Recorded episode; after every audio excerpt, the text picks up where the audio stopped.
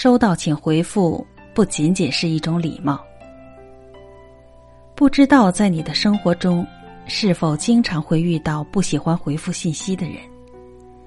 你在群里通知工作，他迟迟不回复，导致你不知道任务是否传达成功。你找对方咨询一个事情，他仿佛没看见你的信息，但下次他有求于你。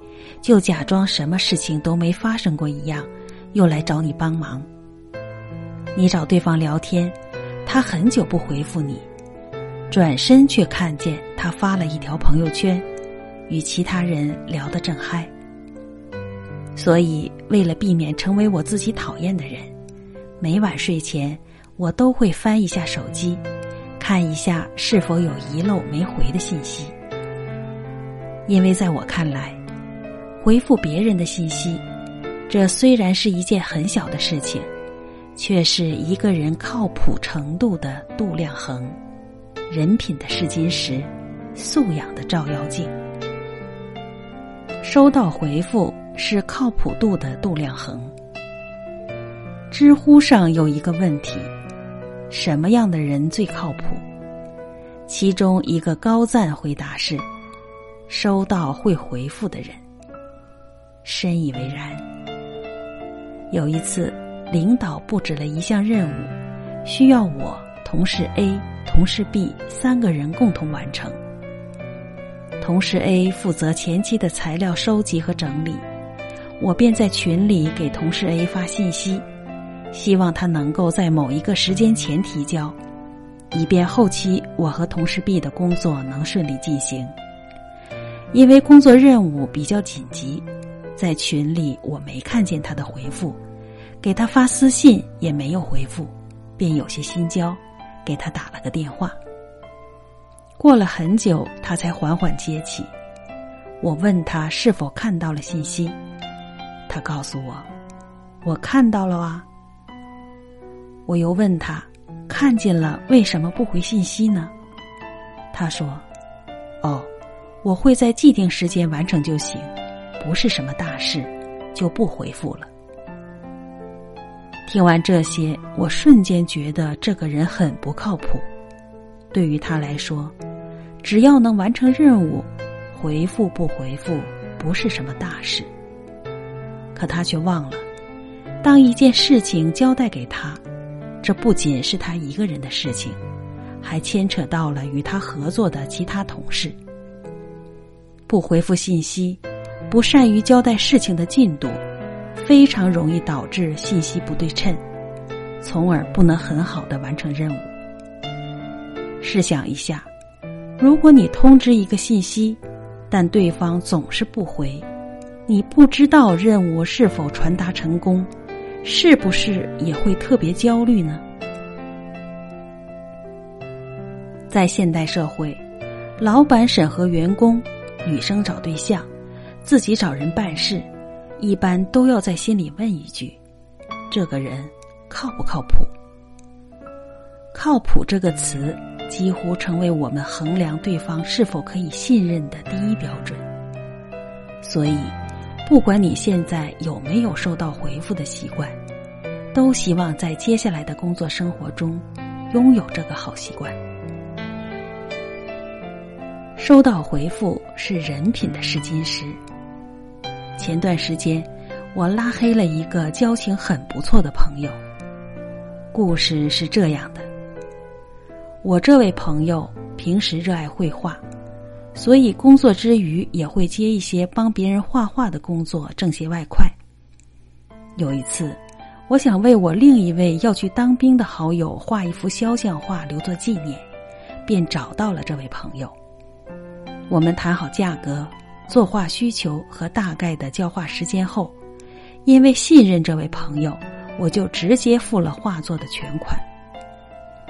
可是到了约定交画的时间，他一直没有出现。我去找他，他才说最近比较忙，要过几天再给我。之后我问了三四次，每次都要隔好几天才会回复我，还以各种理由推脱。我手上还有几张催得很急，画完马上画你的。我去外地学习了，过几天给你哦。我这几天搬家，搬好后就给你画。到了最后，无论我给他发什么，他干脆直接不回我的信息。这件事情以前，我对这位朋友的印象非常好，幽默有才华，人也帅气。可这次事情之后，我便直接拉黑了他。人品不好的人。不值得相交。后来我与我们的共同好友聊过这件事，我才知道，原来这位朋友也不是第一次这么做了。很多找他画过画的人，都从这次的小事中看清了他的人品，后来断了来往。小事见格局，细节看人品，及时回复对方的信息。答应了的事情就努力做到，这些事情不大，却很好的体现了一个人的契约精神，折射出一个人的人品。欣赏一个人，始于颜值，敬于才华，合于性格，久于善良，忠于人品。人品好的人，才能走得更高远，才能赢得别人长久的尊重和青睐。收到回复是素养的照妖镜。收到回复是一种有礼貌的表现，也是对别人的尊重。为什么这么说呢？没有手机之前，我们一般是面对面交流。如果有人跟你说说话或者打招呼，你毫无回应或者假装没看见，是一件很没礼貌的事情。同样。微信上收到回复也是一样的，因为沟通方式的改变，我们很多事情都是在微信上进行沟通和交流。不回复别人的微信，就像别人跟你打招呼，你忽视对方是一样的性质。有人曾说，与别人相处时最讨厌的两件事，一是我和你说话，你听到了却不回我。二是我给你发消息，你看到了却不回我；还有一种更令人难堪，就是对方不回复你，却发了朋友圈。对于这种情况，很多人都直接选择删除好友，反正在对方的心里，你可能早已不重要。真心换真心，换不来，最后都会变为死心。要知道，人与人之间。感情、尊重从来都是相互的，你付出了多少，才能收获多少。回复别人的信息，尊重别人，也是尊重自己。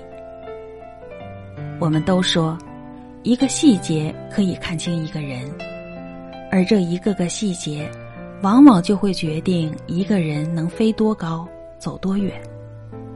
工作中，及时回复。你更能获得领导和团队成员的信任，工作也能更好的完成。